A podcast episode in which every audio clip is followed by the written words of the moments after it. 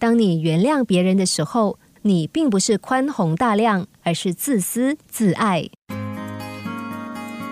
如果有人说了或是做了让我们生气的事，我们就觉得受不了，往往想以同样的方式来报复对方，让他也同样受苦，如此自己便觉得舒服些。我们会想，你让我难受，我也不会让你好受。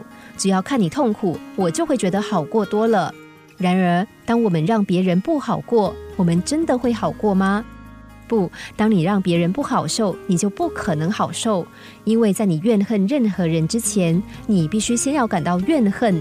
唯有你有某样东西，才能够将这样东西给别人；唯有充满愤怒，你才能够去气愤。所以在你伤害别人之前，你已经先伤害了自己。有个商人借了半个铜钱给人，可是那个借钱的人一直不还。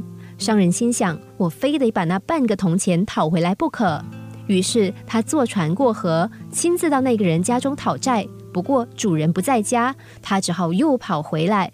当天晚上，商人在记账的时候，才发现到为了要讨这半个铜钱的债，竟然花了五个铜钱的费用，包括坐船来回、吃一顿饭。这个时候，他才知道这一趟讨债实在很不划算。为了捡葡萄，却掉了西瓜。许多人都在做同样的傻事，比方说，因为咽不下一口气找人出气，结果反目成仇；不肯让人占便宜，为了讨个公道，结果因小失大；爱错了人，还苦苦纠缠。这跟那个商人又有何不同呢？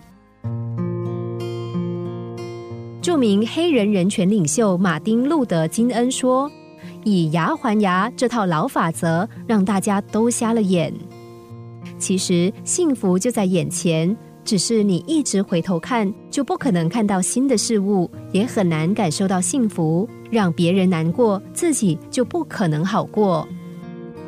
事实上，我们想饶恕谁，跟别人无关，完全跟我们自己有关。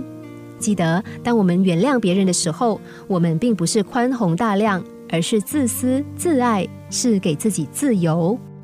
宽恕带来自由。而宽恕首先要学会的一件事就是爱自己。如果一时无法原谅别人，没关系，请把眼光放在爱自己。想想，如果我们的心里充满了怨恨，还有空间容得下爱和快乐吗？